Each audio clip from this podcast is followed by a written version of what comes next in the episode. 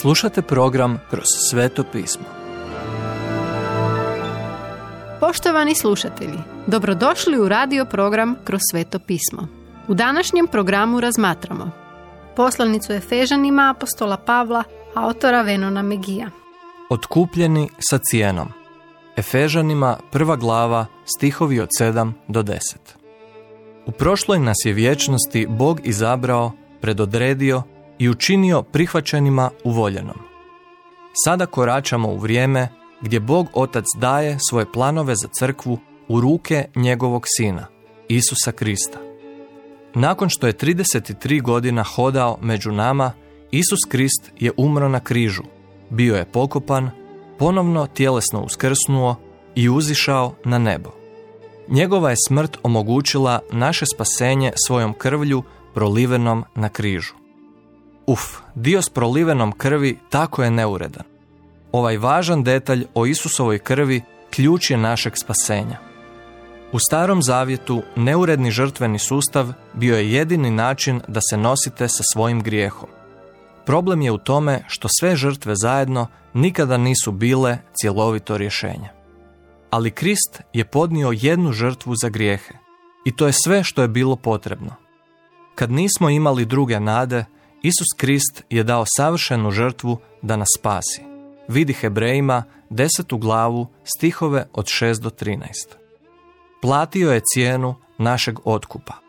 Ova riječ otkupljivanje znači da je Isus platio otkupninu da nas oslobodi. Ne možemo učiniti ništa da se oslobodimo grijeha, ali on je uskočio i platio našu slobodu svojom krvlju. Stih sedam.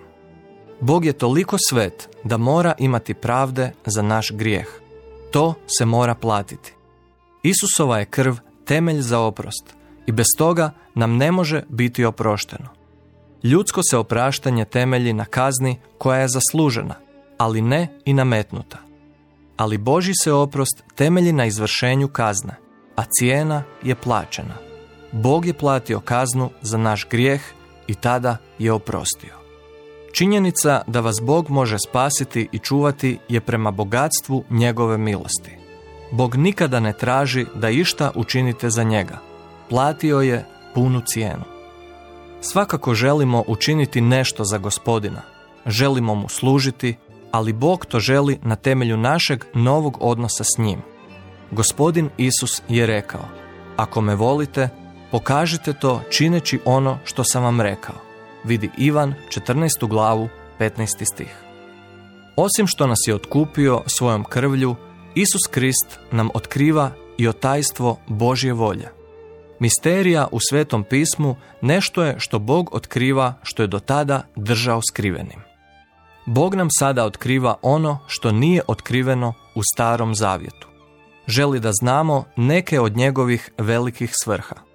Danas se s nama odnosi na drugačiji način nego s Adamom. Tim rečeno, Bog je uvijek imao samo jedan način da spasi ljude. Sve je uvijek počivalo na vjeri.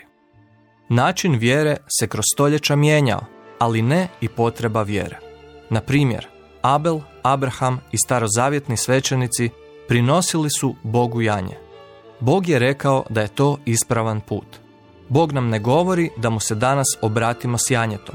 Isus je postao naše janje. Bog sve pomiče prema vremenu kada će Krist vladati svim stvarima na nebu i zemlji. To će biti punina vremena, stih deset, kad je sve u redu i cjelovito u Isusu Kristu. Sve će mu biti pod nogama. Hebrejima druga glava, osmi stih.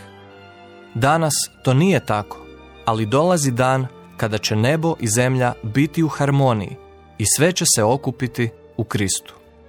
Dalje, ne zaslužujete to, ali slijedi vam nagrada. Poštovani slušatelji, emisiju Kroz sveto pismo možete slušati svakoga dana od ponedjeljka do petka na City radiju na frekvenciji osamdeset osam zarez šest megaherca na području Velike Gorice, odnosno Zagrebačke županije i na sto četiri zarez devet megaherca za područje dijela općine Lekenik, odnosno Sisačko-Moslovačke županije. Pozivamo vas da nas posjetite na mrežnom mjestu t t b točka t w r točka org i double-u double-u double-u točka krcanski radio točka org gdje možete poslušati dužu verziju programa kroz Sveto pismo. Do slušanja.